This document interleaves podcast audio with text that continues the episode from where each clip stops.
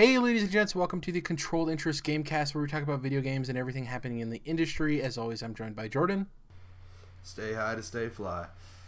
and Dom. Uh, praise the sun. Praise the sun. Um, apparently, we recently found out that if your power goes out, your internet goes out. So, good to know. Yeah. Yep. Didn't know that before. Modem Uh, router, you lose it. Yep. yeah. Hey, Jared, real quick, I just wanted to say happy to have you here on the show today. Thank you. Good to be here. You know, I always appreciate that. You know, I don't get that that often, and whenever I you really, remember to do I it, mean, the show's not the same when you're not around, you know, because it literally doesn't exist. So I just want to say that it's good to have you here. Thank you. Um, in terms of what we've been playing, obviously I played some more Kingdom Hearts three. I personally kind of don't want to talk about it until I finish it, just because I don't I don't want to spoil it, anything accidentally for you guys. Boy, I'm starting to see some thumbnails, Jared. I'm getting a little dicey. I'm like, God, I gotta push through. Yeah. Um, but for reference, uh, I end I recently ended uh, the Toy Story world, so I'm uh, onto my next adventure. But Still very early. um, I was actually planning on playing a lot more until the surprise Apex Legends announcement came out of nowhere. The Respawn Battle Royale game It really intrigued me. Uh, I've talked about on the show before when Titanfall 2 came out. Love that game. It's one of my favorite first person shooter campaigns of uh, a long time. It's, it's probably my top three, I would say. Um, obviously, the game didn't sell very well. We were wondering if they were ever going to go back to Titanfall. This is kind of like a pseudo way of doing that. Um, it takes place in the Titanfall universe after Titanfall 2 in a separate area uh, from where they, the, the games take place.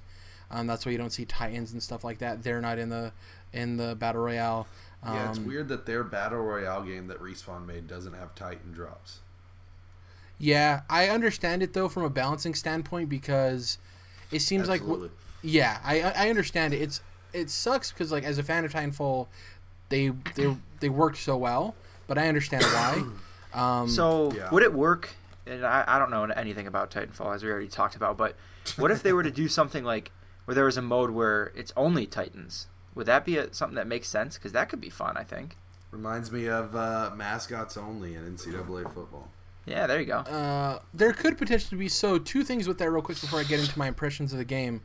EA said that there you can expect some Titanfall related news later this year.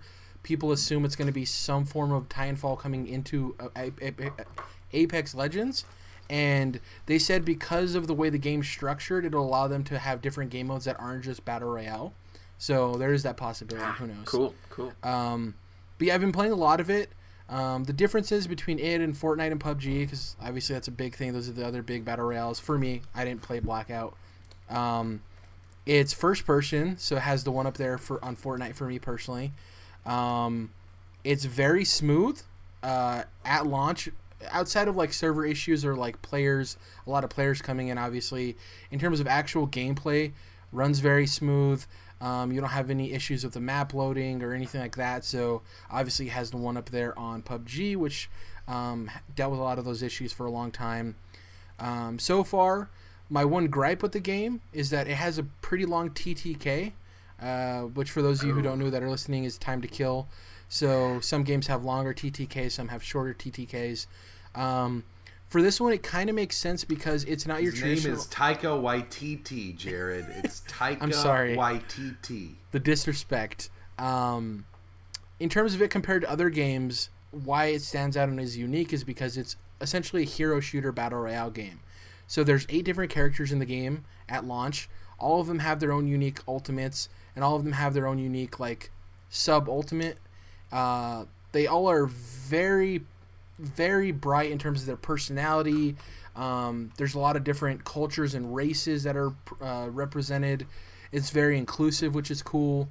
Um, I've tried four of the eight characters so far, and they all feel very different in terms of their abilities. But I mean, at the baseline, it's you drop onto the map with no items, and you have to find gear. So that's what's really interesting is that the balancing is going to be. I don't know if it's going to be tougher or easier for respawn because they're not going to necessarily be balancing um, like with Overwatch where it's a huge team of all these different heroes, or it's not even just one v ones, right? Because if this game allowed four v fours, three v threes, two v twos, and one v ones, balancing would be all over the place, right? Because you have comps of different heroes.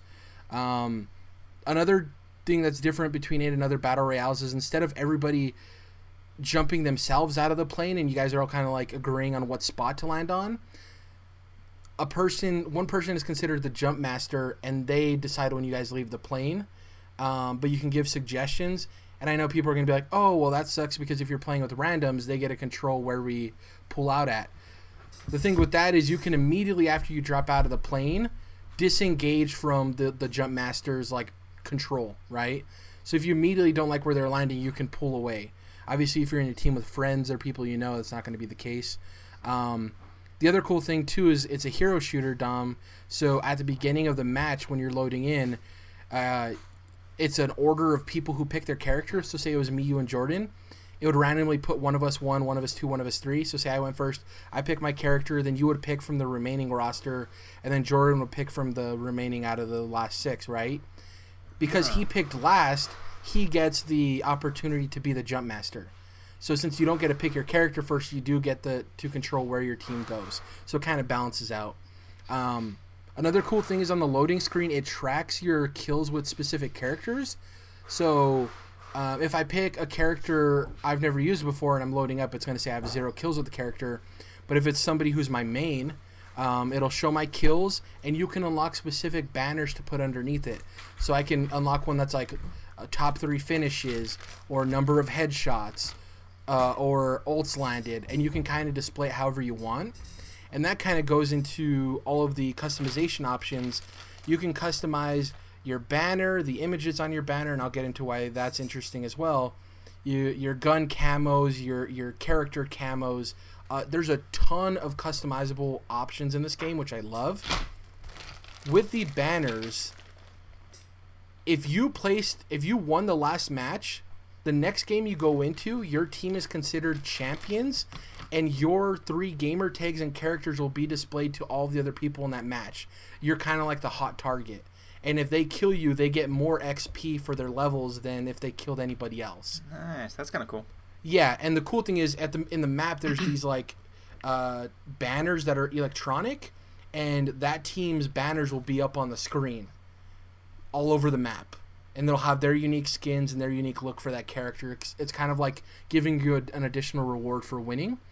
Um, and the last thing I want to get into that separates it from other battle royales, if you guys have any questions, feel free after I'm done, is that say me, you, and Jordan are playing. If uh, Jordan dies, right, he doesn't get down, he dies outright. Me and you can pick up his, they're called banners on his dead body, and we can go to these specific locations. They're spread out across the map. There's maybe like 16 of them across the entire map. Me and you can go there if we have it and put him in there and he'll respawn. But you only get one of those a match. So if he were to die again or if any of us were to die after he respawned, none of us could come back to life. But you have one chance to respawn a fallen teammate in a match. So it lends to strategy too, because hmm. usually in BRs, the moment somebody's dead, they're gone for the entire time, right? So it'd be me and you finishing the match. But if we're able to not only get his tags and take him to a respawn place, uh, he'll come back and he'll be able to help us in the match. So a lot of different strategies with the game. Really enjoying it. It feels solid. It's from Respawn. They make great shooters. Um, yeah, I'm just having an absolute blast. Is there any questions you guys have or anything? No. Off the bat, off the bat, is this uh, the battle royale or BR that you enjoy the most? Um, it's tough. So it definitely is more sci-fi, right, than PUBG. Uh, PUBG's more grounded and it's a little bit slower paced. Um, I would say it's my favorite jump in and jump out BR. That's kind of what Fall uh, Fortnite is for a lot of people. It's shorter matches than PUBG. PUBG you kind of need to spend some time with it. The matches tend to take anywhere between 30 and 40 minutes, whereas with Apex Legends and Fortnite it's like 15 to 20. Um, I would say for short burst, I'm really enjoying it. Um, I will say they're the best initial impressions I've had with the BR so far. So Fortnite, I really didn't like at the beginning of it. I still am not a huge fan. PUBG, I've always enjoyed PUBG, but all of the issues, the technical issues, right, sucked. And with this, it worked out of the gate. It was solid. It's fun to play. Um, yeah, the, the heroes feel unique. It's really great. Uh, one thing I didn't touch on that I told you guys before the show, The microtransactions are all up front. Um, they tell you exactly the percentages of what you can expect in them. Um, my early time with the game, I'm getting in-game credit at a very good pace. Every level I hit, I'm unlocking an Apex crate, which is kind of like in Overwatch. Every time you hit a level, you'd get one of their loot boxes as well, and you obviously get uh, free cosmetics and stuff like that. Um, very transparent. Uh, there's I've haven't really felt anything that's like pay to win. Um, Respawn's been very upfront about it. Um, their release model of it coming out of nowhere was based on the fact that they didn't want six months of people complaining on the internet about EA or this or that. They felt that the best thing to do was announce the game and just get it in the hands of the people and see if they like it or not. And mm-hmm. we'll talk about later in the news. People are loving it. So, really enjoying my time with it. I'm going to get back to Kingdom Hearts 3. That's still my focus. Um, but it's cool to have another game I can play in between those spots. Uh, so, yeah, really enjoying it. What about you guys? Yeah, it seems like it's everything I, that you said, and that sounds similar to what else I've heard so far about. Is it? It seems like it's kind of just positioned to do well. Um, like they hit all the right marks uh, of what would make this kind of game successful. It, it appears so. I mean, um, I yeah, I like their release strategy too. Just kind of just put it out one day. There were some leaks, I guess, a day or two before or something like from um, influencers. Um, yeah, yeah, but either way, um, I like that strategy where because what it had me thinking of actually was Battlefield Five, which we also heard. Maybe this is a, a new story, but we also heard that EA was not happy with the sales of Battlefield Five, and it got me thinking. Like, I don't even remember the day that game released. I don't really remember it getting much attention at all, and it felt like oh, there's a beta there's early access and then there's like EA access, all these different things that are kind of muddling when that game actually came out. And that's been a few games have done that. And I I don't know. I, I don't like that at all. I can't imagine it's a good strategy that's been working for people. Um, I think like when you look at this past month when Resident Evil 2 came out and Kingdom Hearts 3 came out, it was an, it was a bit of an event, right? Like those games are out, and at least for that week so far, or whatever, that's what people were talking about, and that was like the hot shit, right? Yeah. And now with Apex Legends, like this is like the shit everyone is talking about. Um, it had a release date, it came out, and everyone's playing it all right then. Um, so I think I think that's a cooler strategy to me, from my perception. But and the cool thing too is it's the, it's the only the second free to play one. Blackout you have to pay money for. PUBG you have oh, to pay yeah. money for. Yeah, um, which definitely helps. Yet it yet it's like it's higher quality. I don't want to say higher quality, but it's it feels okay. You know what I will. It's more it looks, polished than PUBG. Yeah. Yeah, and yeah. and then Fortnite, I'd say as well. Maybe not more polished, but at least more. It looks like there's more budget into it, frankly, than Fortnite. Um, yeah. From a production value kind of standpoint, um, it, this looks like uh, like Blackout, right? Like looks like the Call of Duty battle royale game in terms of budget and polish and stuff. Which it, the difference there, though, like you just said, it's also free, and Blackout's sixty bucks or forty or whatever. So, yeah, I, I can't imagine that this game doesn't, you know, is is still nowhere near its peak, right? I think it's gonna, I think it's gonna be a big deal, at least for a while. Uh, later in the news, we'll get into some numbers that are really impressive. Um, but yeah, that's it. That's all I really played. Uh, what did you play, Dom? Actually, I only got into Kingdom Hearts for another like two hours, maybe. I'm still in the Olympus world. Yeah. Um, oh Lord. Yeah, I've still not gotten very far, so I don't have anything else really to say there. The reason being, though, like uh, in general, I haven't had much time this week to, to play any games, but all the time I did have, I've just been like entirely absorbed in Ocarina of Time 3D. I, oh wow!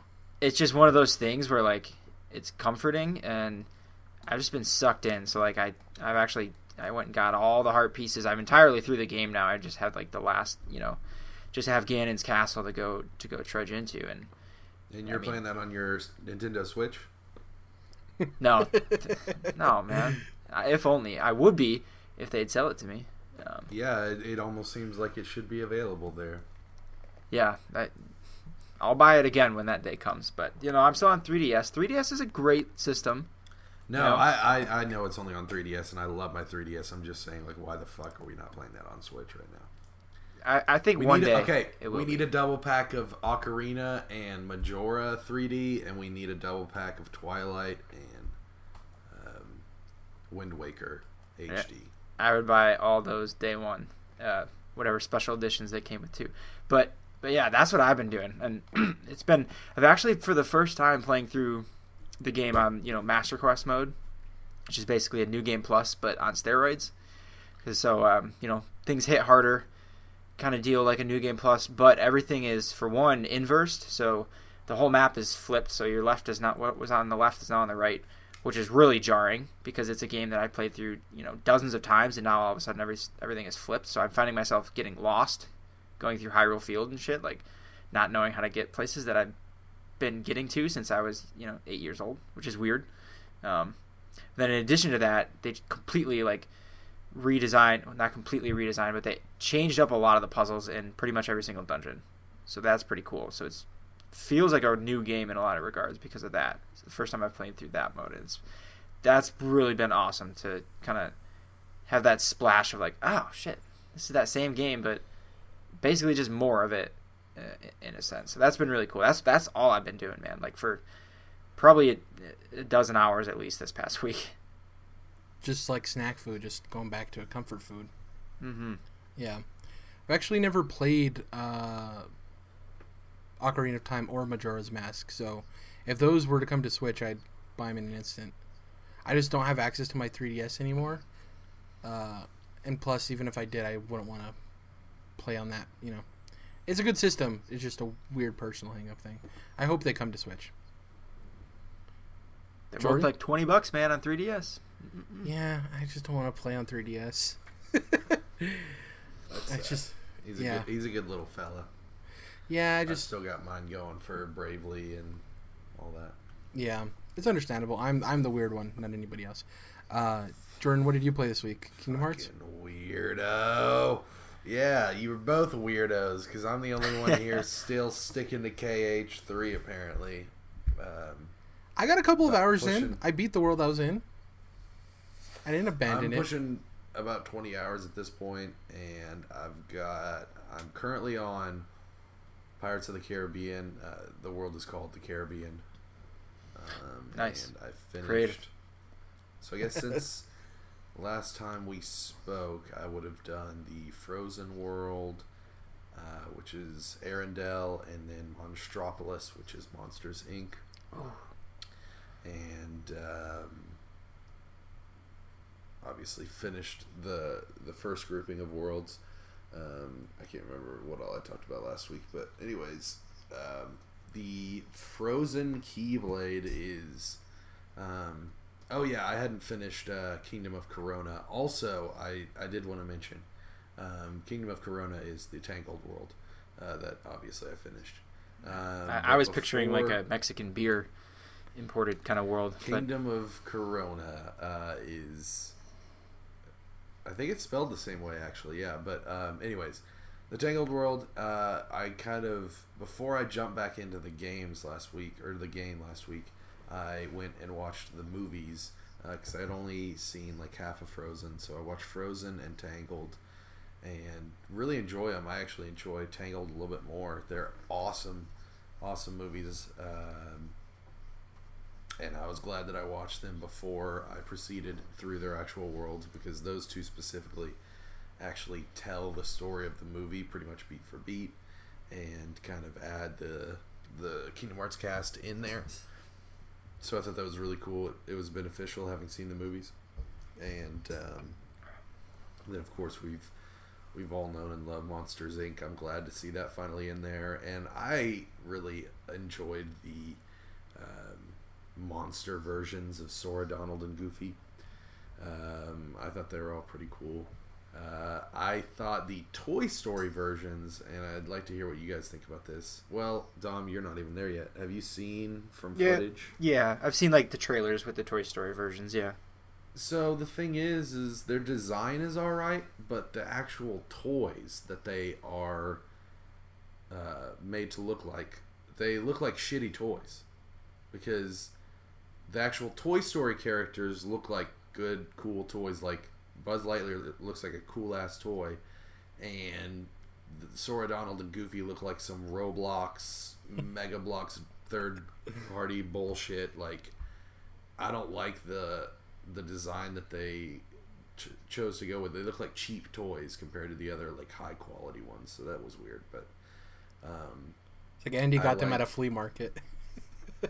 yeah, I mean, I don't know what the fuck was going on with that. Um, why it's not like you know the materials that they're animating them as. They could have done something more high quality. But anyways, I'm also wondering why some worlds get the uh, like individual costume treatment, whereas other worlds they're just wearing their regular costume. Like of all the worlds, why is Arendelle not have its own uh, like long winter coat or whatever? Because they're like Sora's in short sleeves in Frozen. In the movie Frozen, you're using that world, and Sora is wearing short fucking sleeves. You know, they're all wearing short sleeves, and it's like Jesus. So um, it's weird how some worlds get the costumes and some don't. Like the pirate ones are cool. I, like I said, I like the monster ones. Um, Monsters Inc. is cool. It's kind of almost like a pseudo sequel in some ways to the movie, and makes me wonder like what could this be if we actually got like a Monsters Inc. two as opposed to uh, just the prequel with Monsters University. Um, so I won't really spoil what they go into, but uh, I definitely enjoyed the storyline that they went along. And uh, you know, as I get further in the game, they're getting further into like the Organization 13 and the actual Kingdom Hearts part of the story, um, which, yeah, I do think people give uh, too tough a too tough of a time just compared to other video games. I think that there's plenty of um, video games that are on the same level as far as uh, the density of their story. Um, but I'm enjoying the fact that they are going all in for the fans that have been playing all the um, side games and the spin offs, um, everything in between, um, which I've enjoyed for the most part. Um, I don't love the fact that the game is, in some ways, it's a good culmination. In some ways, it's bad because they're kind of shoving pieces from every game in there, even if it's like uh, 3D on the 3DS, where you have flow motion, which some parts it's fine, but then I'm never really using the attacks because I just don't really like flow motion. And um, I wish that they had brought more of like the command deck stuff from Birth by Sleep Dom, where you're like upgrading individual attacks. You'll upgrade fire all the way to level five, right? And then you'll combine that with something else because they had melding. Actually, we were making fun of the word melding. Okay, earlier. yeah. You could meld two fully upgraded fire attacks to make a Fira, and then um, on and on, you know, with Firaga and all that. So um, I like that you could uh, build your decks out and you could upgrade these individual attacks. You were melding attacks. It was probably the most RPG of all the games, and I wish they had brought more from that. Like, I don't like the fact that your magic uh, upgrades on its own, and um, you can like the magic is just it seems kind of dumbed down. It's almost like how they kind of were stripping uh, rpg elements out of mass effect and i don't feel like that's over the course of the original trilogy i don't feel like it's become that dire maybe but uh, it definitely feels simplified in a way that i don't love. And uh, that goes in hand in hand with the easy combat that i was talking about. I finally died actually. Oh, there we go. But here's the thing: the first time I died, Dom, was basically like a technicality. So you know, we have the like triangle button special powers that like stack up on the side above your little command deck thing, right? yep, yep. And my problem with that is at some points you have a ton of those things. I counted at one point when I was playing, I had like seven things lined up. And my problem is that you can't choose them. You have to just go through them as they appear chronologically. So you can't say, "Oh, I Hey, want to jump to what? What if I told you you could? H- how do you do that?" It's actually yeah. Someone posted about it in uh, the kind of funny Facebook group. Like, by the way, everyone, I think it's either R one or R two. You cycle through them, and I, I don't remember the game ever, you know, teaching that. There's that. no way the game told you that. Yeah, there's No, Yeah. I didn't think you could do it either. Yeah, and I remember Yeah, thinking well- like, wow, why didn't they fucking say that in the game? Like, within the parameters of not knowing that and thinking that Right. the game just won't let you do that, I actually lost this boss battle because there was like a power up attack that you had to do for his special area of effect that he was doing that could one shot you, right? And so he was basically able to one shot me because I couldn't get to that second attack because I had to go through this long animation and time was running out. And because it was time sensitive and all that, I ended up getting killed because of basically a technicality. So, yeah, they, uh, with all the fucking tutorials that you get in this game, I'd love to know uh, how to fucking do that, not having to go to like kind of funny Facebook or Reddit. You know, it'd be nice if the game. Oh, actually I, told I. So- never would have probably found that out either. Mm. Exactly. Exactly. Yeah, so I'm, I'm glad you told me because I've still got Yeah. plenty of time to to implement that. So, um, yeah, there's some frustrations there, and um, but you know, other than that, yeah, I've died a couple times since then just because um, I'm getting a little bit uh, jaded, I guess, and not caring as much, unfortunately. But uh, it's still um, ridiculously easy. If I was trying, then it wouldn't. Um, death wouldn't even wouldn't even come close to it. So um, there are some parts now where I'm kind of just skipping over certain battles where it's like you're fighting a few grunts in a hallway or whatever. Uh, because for the most part, Kingdom Hearts, you don't have to fight everything unless they lock you in a room, um, or it's like a boss battle. So, um, yeah, that, like I said last week, is still really disappointing how those systems are are coming together. But um, it's still a solid action RPG, and there is obviously all the Kingdom Hearts stuff that I love about it, and the Disney stuff. So there's still a lot to love for me, and it is still my favorite game of the year because it's very early in the year. But I'm sure that that'll change. Yeah. I'm sure that that'll change uh, soon enough because Man, um, yeah, it is. You know, I knew when a game takes way too fucking long to make like this, there's just no way that it's gonna be like um, totally fucking top notch. Because yeah, there are some outdated things here or there. There are some things that um, you know f- have a more Eastern or Japanese design feel to them that I I wouldn't necessarily agree with coming from maybe a more Western perspective. Um, there's there's plenty of things like that, but uh, nonetheless, I still love it. I don't know that it'll go down as being my favorite game just because of how easy it is. Um, you know, part of video games is the fun of the challenge and you know pushing through that adventure. But there's still a lot of great stuff, still a lot of cool callbacks. Um, I will say this: I'm almost 20 hours in, right? And the fact that I saw a trailer that features Dark Aqua, who's not featured in, she's not Dark Aqua in the fucking uh, Prelude and Fragmentary Passage, right? So I'm 20 hours into this game and I still haven't seen Dark Aqua. That's a fucking spoiler, major spoiler that Square Enix threw into that trailer, and I'm very upset about that because anything else, like I've almost come across some thumbnails where I was like, "Oh, I don't want to see that. I, I shouldn't see that or whatever." But really, I haven't been spoiled on this game, and they were freaking out because four copies got got out in the open, and those people didn't even have the secret ending or whatever.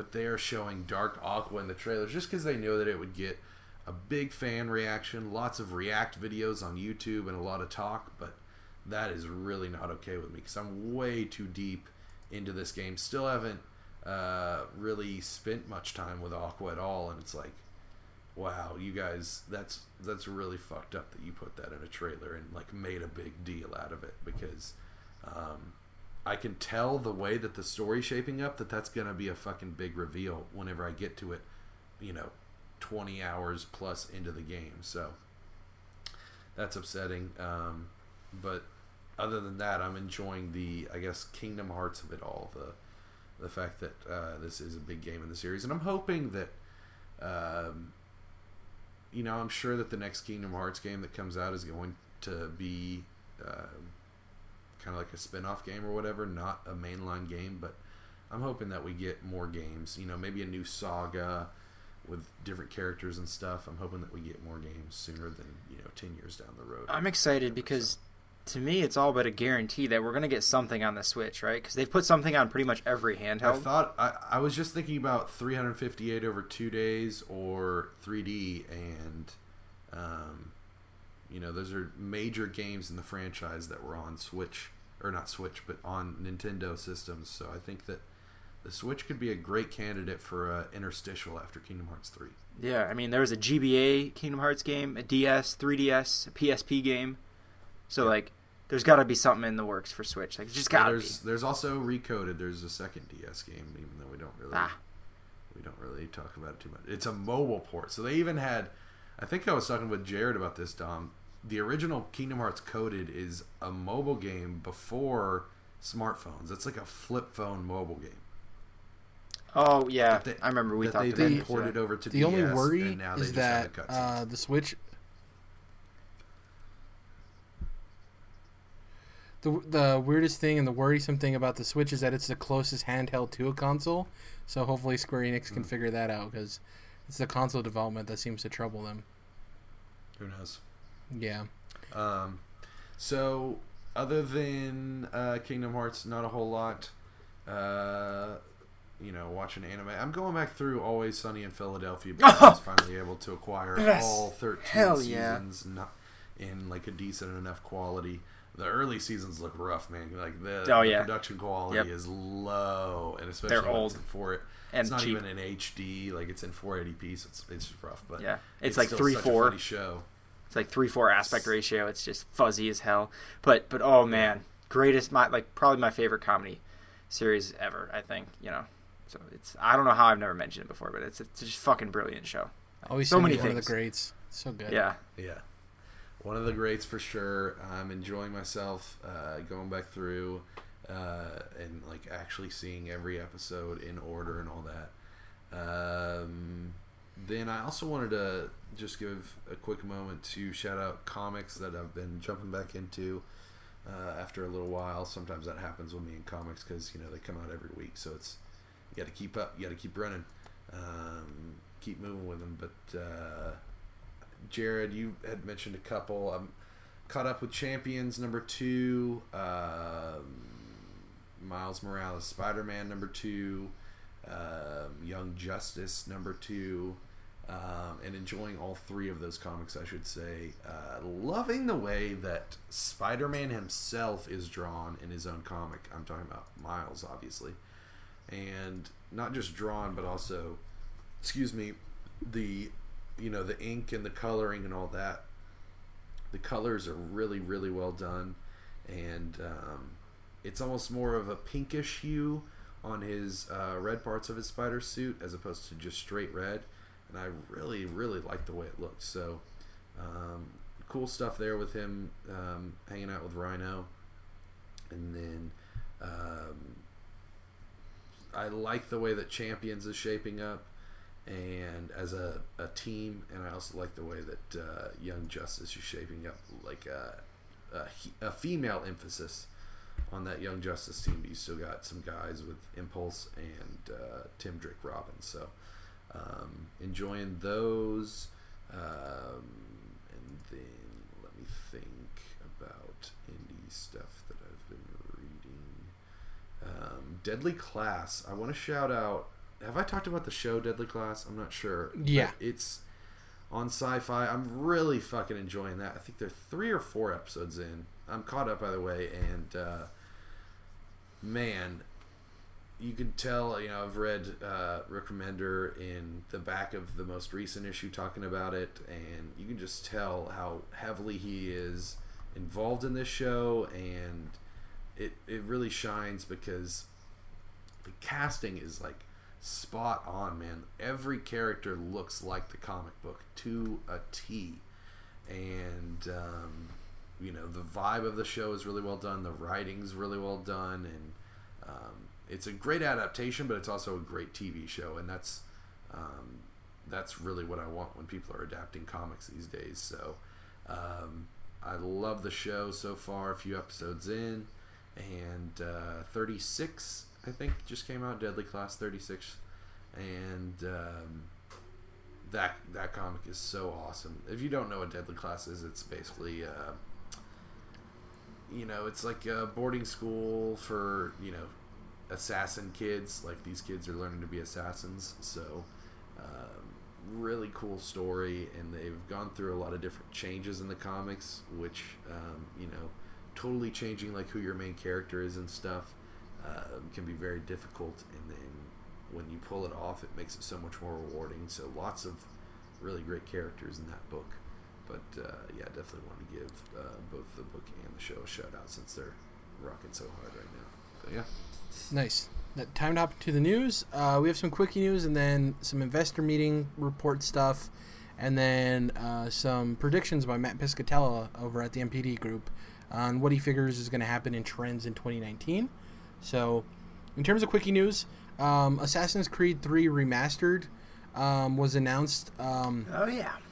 it's going to be coming to. So, if you have the Assassin's Creed Odyssey Season Pass, you're going to be getting it for free, which is really cool. So yeah, Um, so it was already announced. This is just like the standalone copy that you'll be able to Yeah, yeah. Uh, March 29th. I scoured the internet for about 10 minutes, could not find a price. Um, the season pass is $30, so I'm assuming this is probably going to be 20 bucks, um, 20, $30 at the most. But I checked the UB store, I checked everywhere, and they don't have a, a standalone price listed. But you can buy it you're standalone. not you're not uh, necessarily jumping in on these story expansions for Odyssey, are you, Jared? Uh, no, I might eventually, but not not right now. No. Um, yeah, I don't have the season pass either. I might pick it up on like a sale or something. Who knows? Because Um, they just had the first one recently. yeah, and there was a big backlash about it of them forcing you into a heterosexual relationship. Yeah. Um, which is that's not the problem. The problem is that they didn't force that at any other point for the game, and then in the DLC they did it, which is really weird. Um, Yeah. It's just it's just weird when video games, you know, have you doing one thing a certain way for the whole game and then that same exact thing pops up at one point. It's like, no, we're gonna do it this way. Just for this time, okay? Just for this time. And then you'll Yeah. go back to doing it your way. It's like, um, okay. That's the problem people had. It's not so much that like, oh, you're not going to allow me to have any homosexual relationships. It's like, you gave me that option for the entirety of the rest of the game, and then you took away that option for the DLC, and it doesn't really mean anything to the overall story, anyways. It's very weird. People were upset about it. Um, next up, we have some rumor news. Uh, outside of this news, uh, as of the day we're recording this, February 7th, it's been 149 days since the last Nintendo Direct which is the longest time there's ever been between two directs. The last time and the longest streak before this was 147 days in 2015, which you assume was due to the Wii U's failing and them not really having much to talk about. Um, but Emily Rogers, who we've talked about on the show before, uh, famed and trusted Nintendo leaker, she seems she's right about 75% of the time. Um, so she's not, obviously, no leaker's going to be right all the time. Um, she has some interesting stuff for us in terms of Nintendo. So she says that according to her sources, there are 5 to 11 unannounced first party Nintendo games, Nintendo Switch games, coming in 2019. Now, before she went on to say any more, she said, hold your brakes. This isn't like obviously AAA first party games. It's a mixture of a bunch of different things, so let me go over those. She said that one of them is a Labo product, expected. Uh, one of them is Metroid Prime Trilogy, which, if you listened to the show last week, we talked about how that was actually in the plans for Nintendo with the announcement of Metroid Prime 4, and with them restarting development, that kind of got pushed to the wayside. Um, Real she said, quick, for us personally, if that were to drop, you know, close enough to now, are we kind of just like getting to it once the fourth game's closer, or are we actually excited? uh, "That's me. I I'll, I, I'll wait till it. I'm excited it's on Switch, but I'll wait till it's closer to the release of Prime 4. Personally, Yeah, so it's fresher. yeah. Yeah, I'd I- probably wait too. So I, I just don't think it's good to release it now. I don't know about the timing, but I would I definitely would be curious about it because I've never played those games. So and they're supposed Same. to be great. So Yeah. yeah. I'd be curious to try it out. So none of us have ever played them, I guess. Oh wow, yeah, that'll be really cool uh, if we ever end up all picking it up. Um, the pricing that will be interesting. Uh, another one of the games is Retro's game. This is another conversation we had. What's up with the Retro's project they had before now starting on Metroid Prime 4? Some people felt that they were done with it and it's coming out this year. Some people felt that it was a bunch of canceled or mishap projects and this kind of came at the right time. According to this leak, it is their game. Uh, two smaller eShop titles, so these are probably from smaller indie studios that are exclusive to Nintendo, and two that are Wii U ports. One of them that specifically launched in 2013, and people think that that's most likely Pikmin 3 or Game and Wario. which are like the two bigger releases that haven't been ported already that came in 2013. I'm hoping the other one is Super Mario Maker. Um, and she said that that wasn't all 11, and don't uh, don't be surprised if some of them are pushed to 2020. But those are all of the games and stuff that was that's kind of fit into 2019. Obviously, Nintendo can choose to move stuff as they want. Um, Now, let me just say, I'm pretty sure Wind Waker HD was 2013. No.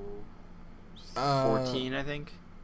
also, these are she said specifically these are Wii U Check. games that would be Wii U ports, not that they were Ah. Wii U ports. Yeah. It was Here's- released on that they were September origi- they were games 20th, originally released. 2013. Yeah, the way she worded it is it they is it, that me- second meant like it was. Yeah, if it she she made it seem like it was Wii U games that are getting ported, not necessarily games that were ported to Wii U. Um, yeah, interesting there. I th- assume we're going to be getting a direct soon. Uh, like I said, this is the longest stretch between directs for Nintendo. The Metroid Prime 4 news probably has them figuring out what their release lineup looks like for the year. And I'm assuming they're just like maybe not worried but cautious about doing a direct too soon and not knowing what their lineup is. They're probably moving stuff around now and trying to figure it out. But um, I would be shocked if we didn't get a direct by the end of February. Am I off base on that? Mm, yeah, I'm with you. It's got to be coming this month. Yeah, I would yeah. think, but I would have thought there was I one in January. So I don't know. True. I do want to say, for Nintendo's sake, they've had like Nindies showcases and stuff like that in between. They had one. Um, They had one Hmm. yeah, for Europe, and it wasn't a So- Nindy showcase. It was uh, like a highlight video. Oh wow! So there hasn't really been anything at all, I guess. But um, Because the European one that you were thinking of, it wasn't even called a Nindy showcase. It was uh, Nindy highlights for t- upcoming 2019. It was weirdly titled. It wasn't a showcase Gotcha. though. Yeah. Um, been so very then, quiet. Yeah, I'd say you're not you're not off base. Um, some good news for some people that used to work at Visceral, uh, Jordan. Uh, Michael Condrey, who most recently directed or co-directed Call of Duty World War II. Um, he was Sledgehammer Games co-founder, and he was uh, the former uh, CE, COO of Visceral Games. He has joined 2K as the president of a new uh, development studio based in Silicon Valley. Um, Well, but he left way before Visceral went down. yeah, but he was there at its inception, so he was partially responsible for like Dead Space. Um, yes, Visceral's legacy lives on. my dream scenario is that 2K. One of the things that 2K hasn't really published is like a horror game, and I think with the success of like Resident Evil and Outlast and all these other horror games, maybe they kind of want to tackle that genre too. Who knows? He worked on Call of Duty, so it could be another AAA giant shooter or something. But my personal would- dream is that it's a horror game. I would just like to say I think the founding of Sledgehammer Games is the beginning of the downfall for Visceral. Um, once that happened, I'm pretty sure that was in between Dead Space One and Two, and that's that's when things just started kind of changing, and, and um, Visceral was never the same. I think so. It's kind of a sad note, but I, I, I do feel like that's the case. Yeah. Anything about this, Dom? Nah. Nah, I didn't do anything for you. Uh, speaking of something that might do something for you, I know you've always been interested in Dragon's Dogma. Funny enough, uh, Hideaki Itsuno, who's the director of Dragon's Dogma, who's also directing uh, DMC5, he actually had the choice of directing DMC5 or starting on Dragon's Dogma 2. He obviously chose DMC5, but in an interview, he said he had a ton of ideas for Dragon's Dogma 2 and that this project that he chose over it is almost at complete or is almost near completion. And then he finished the interview with like a weird grin, and a lot of people are assuming that means like now that this is done, he's going to start working on Dragon Do- Dragon's Dogma 2. So Yeah, I think um, I think the first one was successful enough for them because they they went and created like an MMO spin-off of it.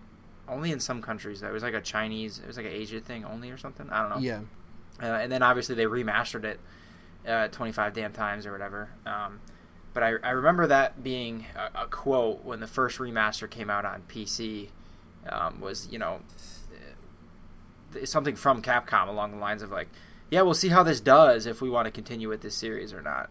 Basically, like, if it sells well as we move it to other platforms, you know, maybe we'll continue.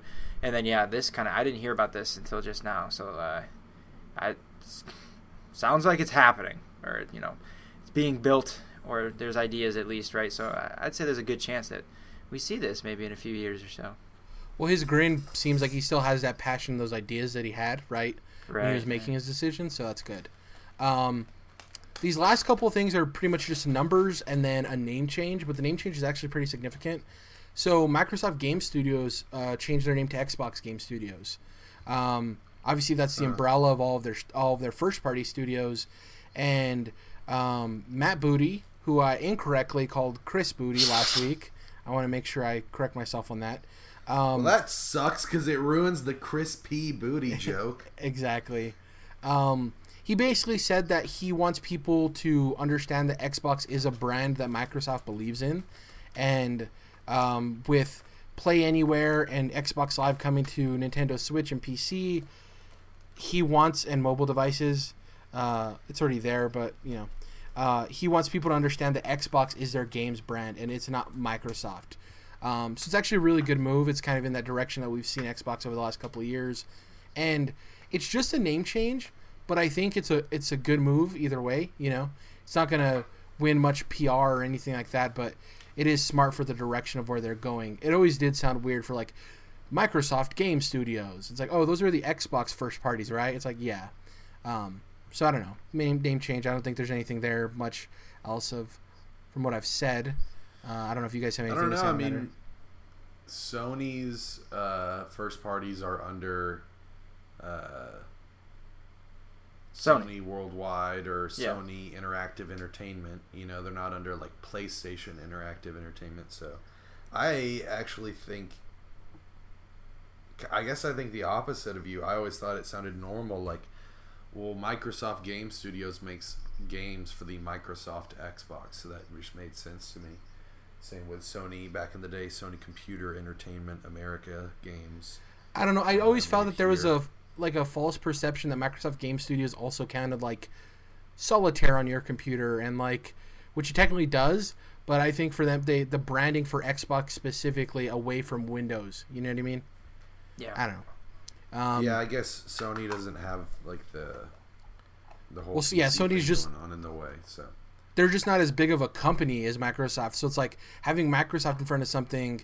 There's a lot more there than than Sony. You know what I mean? Um, is it Sony? It's not. It's just called Sony. Is it called Sony Game anything or is it? They changed it recently, So it like a used to year or two ago, I think. Okay. yeah, Uncharted Four the- is the last game to feature. It definitely doesn't have PlayStation in the title, right? Entertainment. But Yeah, Sony Computer Entertainment is the former name, which I really like.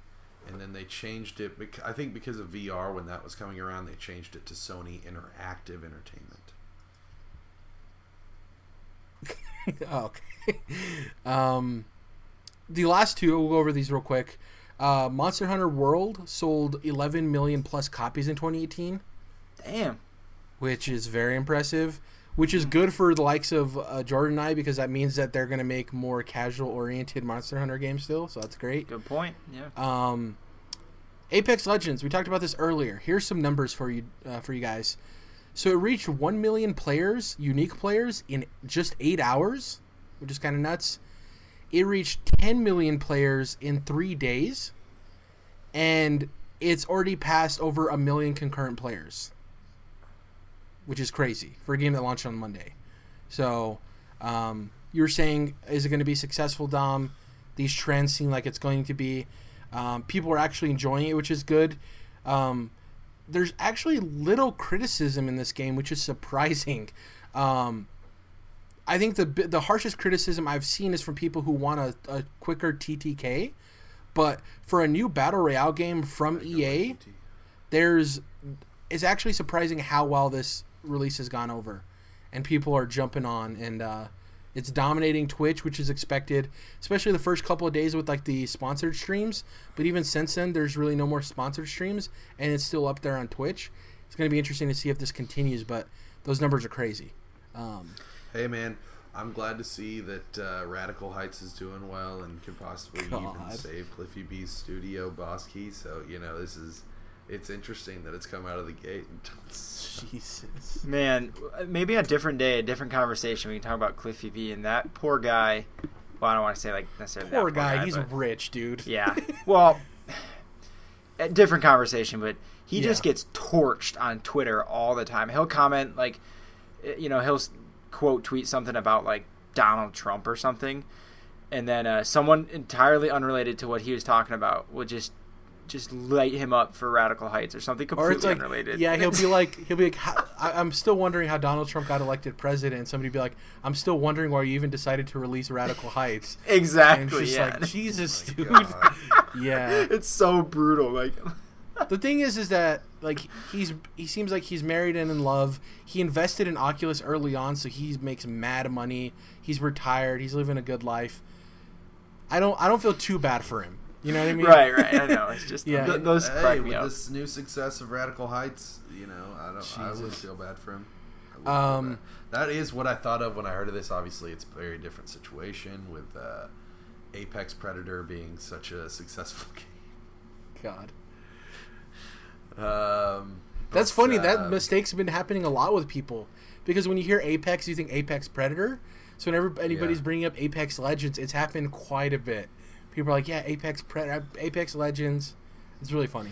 Man, to Bad be honest, name. I'll, I'll say it's a bad name. That's one gripe Yeah. I have with it. It's a bad that, name. that- that's what I was literally just gonna say. I've not obviously called played the game, but I'm sick of like uh, hero games or whatever, like Legends or like you know something s- s- heroes and like it's, oh, it just it makes me fucking cringe. Like I'm glad That- it doesn't have Titanfall in it though, because that would be even a, a harder pill to swallow if it's called Titanfall something and it doesn't have Titanfall Titans in it. champions, Yeah, and it doesn't have Titans in it. champions, that's the other one. Like fuck off with oh, it just kills me. Like, And I Legend- get that Go ahead, Dom. I get that like that's kind of to describe the game a little bit, right? Like it's a hero shooter. Yeah. So like these are the legends, these are the champions, these are the characters. I get it, but oh my god, like Battleborn. y'all run, you like you guys have run out of words to Well- use to describe your team of heroes characters to choose from. Just oh, I just I, it's just a think- stupid thing that annoys me more than it should. I think Legends would be fine if it was a better word in front of it. Apex is just kind of like a generic gamer buzzword to me. I understand too, your, yeah. your point too of like, but from a marketing standpoint, they have to do that to have people understand what the game is. But even if it was like a better word than Apex, so like even Apex by itself, it's like you play Apex, like what? Um, I think Destiny sounds dumb as fuck. It's like, bro, you played Destiny. yeah. Played Destiny last night, bro. But even if you Did really think about it, like Destiny? Halo's Halo's dumb too. It's like if you play Halo, you Yeah, but Halo Well- is Halo is an ominous sounding word, whereas Destiny is just like did you Your complete Destiny. Destiny last Yeah. night, bro. A- And Have you been Halo, complete- Guardian, have you been completing your Destiny? Yeah, Halo was a prime function of the game, right? Like the Halo rings, that was a big part of the game There's- at least. yeah. but- Guardian, that's another one, Dom. Destiny is a term- Champions. Destiny is a generic term for what you're doing in the game. You know, you're figuring out what your Exactly. destiny is. I So, got like, you. so many games nowadays Destiny, Anthem, Apex Legends. It's like, it, it sounds like there's like a name generator for this shit, and they're Well, just cranking them out, like whatever's Uh, available. counter argument: Anthem has to do with the game. I'm sure it does. So if you're saying that for Halo, I mean, I'm just saying. Can I just Yeah, make a but is it- sidebar on the sidebar and say that uh, Anthem's? I'm I'm getting there with Anthem, Jared. I'm getting there. I'm having a tough time deciding between Metro Exodus and that because they come out like a week within each other. I'm gonna play play Yeah. and buy both of them this year. It's just like which one I'm picking up first. Tough. Um, Metro's not a contender, so Anthem's looking more enticing. I have zero interest in Anthem, but I'm going to pretend that I'm not buying it be, just out of spite and to vote because I'd rather have Mass Effect. just- You know, yeah. Let me just say about Anthem. We can have different kinds of looking sci-fi. Like Anthem looks like Destiny, looks like Mass Effect. The robots in Horizon look like they could be ripped out of Anthem. Like there's this nebulous sci-fi thing that we're going through, especially with video games right now, and there's just so many different types of sci-fi that we could do. yeah. So I, I am upset that Anthem looks so much like the, that which has come before, but other than that, Okay, let's try to get through all this. There's still quite a bit left, and we're running a little long. So, um, if there is anything you specifically want to comment on, go ahead, because there's quite a bit here. So these are Jared, the what do you think about Duke Nukem Forever? God. Jesus Christ.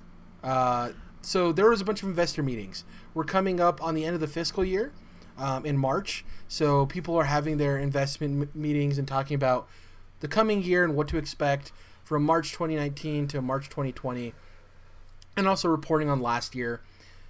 EA is the one I put up first. I'm going to go over some of the stats here and stuff they talked about. Over the last 12 months, uh, which this is going for the last fiscal year, 47% of EA's full game sales on Xbox One and PS4 were digital. Almost half. Um, that's up from 37% in the uh, 17 18 fiscal year. So almost 50% of their full game sales were digital, which is pretty huge. Um, to your point with Anthem, they expect Anthem to sell 5 to 6 million units by March 31st. Remember, it comes out March 22nd, or sorry, February 22nd. So uh, a little over a month there. Um, which So we'll talk about. Go ahead. Anthem's into this month, and then Sekiro is into next month. Right. Exactly. Yeah. Okay. Just getting this straight. The big, the way the big releases go is it's uh, it's Crackdown three and uh, Metro on February fifteenth, Anthem on February twenty second, uh, Sekiro on March twenty second, and Days Gone is somewhere in there too. Uh, I don't remember when Days Gone releases. Yeah, I forgot about that game. Shit. Um, Yeah, that one. Two I, EA's I'm not buying it at launch, no doubt. uh, Battlefield 5 underperformed uh, to them, but they did report afterwards to say that it sold 7.3 million units. Um, so still sold very well, but obviously it's not the numbers they want to do. Um, another positive here, we talked about Monster Hunter World and its success is great for Jordan and I. For all the Command and Conquer fans that were pissed that that mobile game was announced, apparently according to EA, it didn't drive installs or revenue. So it was essentially a failure which is good for Command and Conquer fans. That game just kind of blew up in EA's face. Um, Dude, when they did that demo on stage, holy shit. Esports on mobile phones in the middle of an E3 conference. What in the fuck? Uh, next up, they said that they plan to offer EA access on one additional platform in 2019. That means it's either PS4 or Switch. We just don't know yet. Um, it's I would assume it would be Switch because PS5 and Xbox uh, next Xbox are right around the corner. So if they're developing a new platform, but obviously PS4 has a huge install base, so who knows? It's going to be one of those two. Um, next up, they confirmed three games for 2019. They confirmed a new Plants vs Zombies game. They confirmed a new Need for Speed game. Uh, yeah. And they also and they also confirmed that Jedi Fallen Order is releasing this fall, next to their sports titles. Okay. We're about to get payback for payback. Let's go, Need for Speed. And here's the thing Apex Legends such a good game. Respawn's batting three for three. If there's anybody over EA besides obviously Visceral, I'm saying people who still exist in terms of studios, I'm really excited for Respawn's take on Star Wars. Despite all the crap that EA has done with the license, I really love Respawn, so I'm really excited to see when we actually see the damn game. It's coming out in fall and we still haven't seen it. Um, we'll see. I spoke about PS4 earlier. Uh, there was actually some interesting news with Sony. I think some of the headlines were um, misinterpreted by people. So there was a bunch of headlines saying Sony stock is dropping. Oh no, yada yada yada. A lot of that actually is due to the end of the PlayStation 4's life cycle. Um, so PS4 isn't selling as well as it did early on, obviously, because that's how it works. So investors were worried that they're not selling as well. Um, we all know that's because PS5 is around the corner and PS4 is dying down. So it's kind of like some weird headlines. But to that, here's some interesting news about that investor meeting. So Sony actually cut their financial outlook for the next fiscal year. They pulled back. Um, so th- that's why their stock swooned because they're saying they're making next money in the next fiscal, making less money in the next fiscal year than they did the year prior. Which to me, and I want to hear from you guys real quick. To me, that says that yeah, 100% PlayStation 5 isn't coming out till fall 2020. If they're pulling back their financial outlook from this March to next March, there's no way that the PS5 is launching at any point during that time. Agreed. Yeah, that- right? That, would seem to indicate that they're not Exactly. projecting to sell shit or as Exact- much. But yeah. exactly. If they were having a console launch happening in the next fiscal year, their financial outlook wouldn't be down. Doesn't make Yeah. any damn sense, especially with because this is Sony worldwide, especially with the release of the new Spider-Man uh, movie. Um, so yeah, it's I think that kind of nails that coffin shut.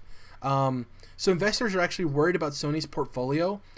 We've talked about this numerous times. Microsoft has a way better catalog of software services, and just as a company, they're the most profitable company right now. They passed Apple recently. Turns out Sony reported that 30% of their of their company's operating income is PlayStation. One third of Sony's operating income, which is very important, obviously. So the reason investors are having issues with Sony is that PlayStation is expected to earn less money in the next fiscal year, and that's most of what Sony makes money on. Um, because we've talked about the their movies actually aren't doing very well either. Um, You Do know guys- what? I'd just like to throw this out there. I bet if you know the video game industry like we do, you could probably just buy stock really towards the end of the life cycle of the PS4 because they are going to be, uh, you know, probably lower priced. And then, of course, once PS5 comes out, then they're going to shoot up. So, yeah, especially with uh, Sony, like a professional here, but with Sony uh, on like Sony Pictures on, on the edge of like possibly selling, um, that'd be interesting too because then it definitely bet an all time low, right? Um, but yeah, I just want to talk about that because people were making crazy headlines, but it's not as dire as people are saying in terms of PlayStation specifically. They're going to make less money. It's at the end of PS4's life cycle. The interesting thing was the financial outlook because that's very telling. That's how much money they expect to make. Um, so, Take Two's next, second to last. Uh, Red Dead Redemption sold 23 million units in 2018. We knew it was the best selling game, but we have a specific number now. Sold 23 million copies. Um, this is really cool. wow. Uh, Civ 6 vastly overperformed on the Switch, and T- Take Two says that they're going to continue to support the platform. So Cool. that's really good um, for everyone who loves uh, Civ 6 or other Take Two 2K games. Well, what Um, else does that include, really quick? 2K, so that would include Borderlands, that would include Bioshock, uh, sports Mafia. games, NBA 2K. Ah, yes. Uh, 2K has a big umbrella of a bunch of stuff. Um, the last thing, so there, the unannounced 2K Games project uh, is still expected to launch before March 2020. The easy guess is Borderlands 3, which people are still wondering where that sits with all the recent news with Gearbox, and or Bioshock, because there's been that rumored new Bioshock entry as well. So one of those is releasing before March 2020. Um, in the Put investors your call, money on Bioshock.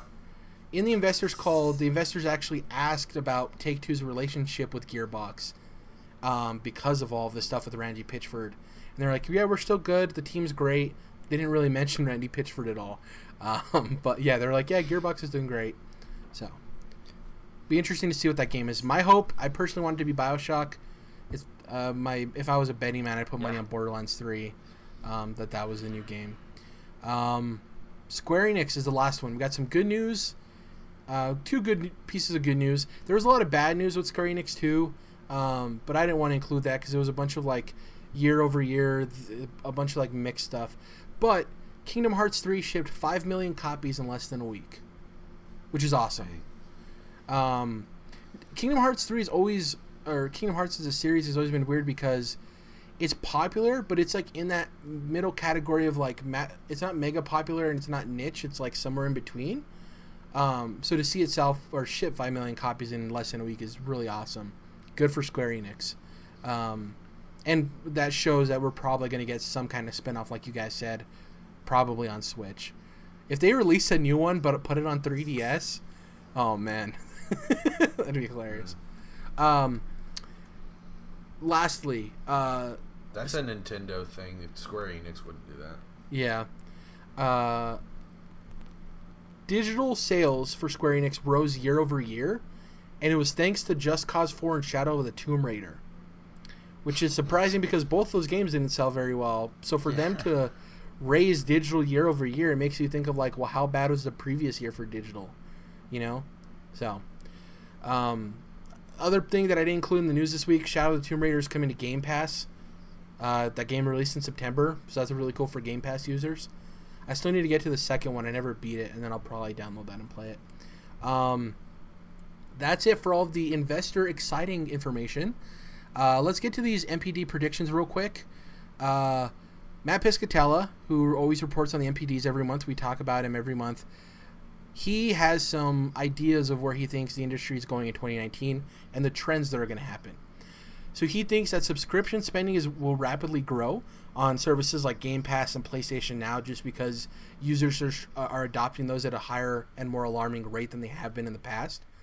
Um, he says that 2018 success will lead to tough competition in 2019, and what he means by that is 2018 was such an anomaly in terms of the big numbers for sales of video games in the industry that you shouldn't be worried that this year will probably be less year over year than last year, just because as an industry it was a crazy anomaly, right?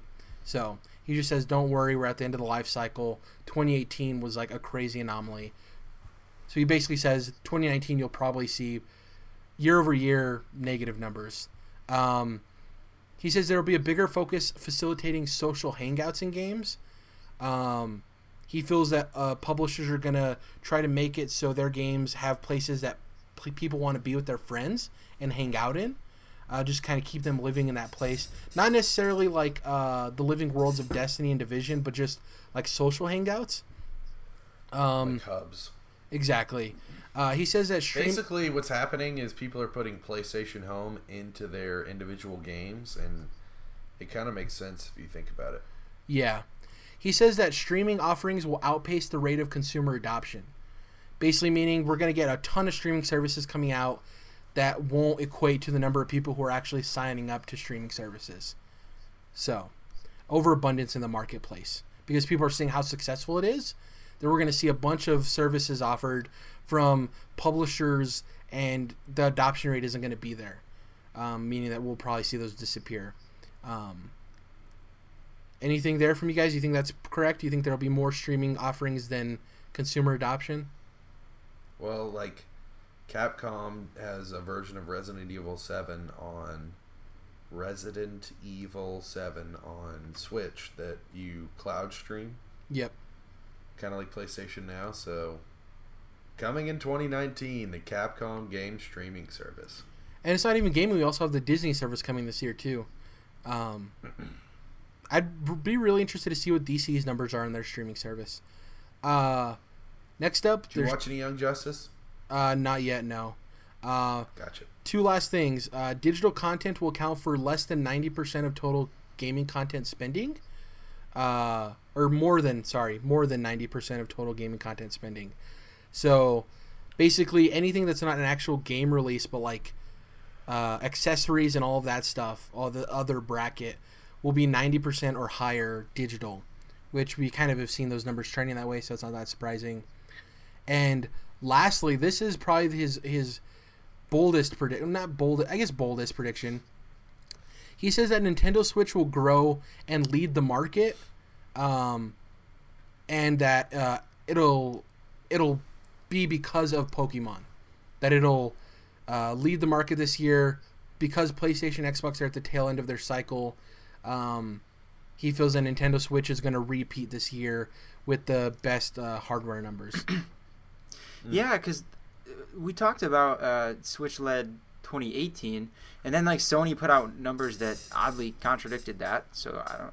Uh, they they anyway. led they led worldwide. Switch led uh, U.S. NPD is U.S. Okay. only. Okay, that makes sense, I suppose.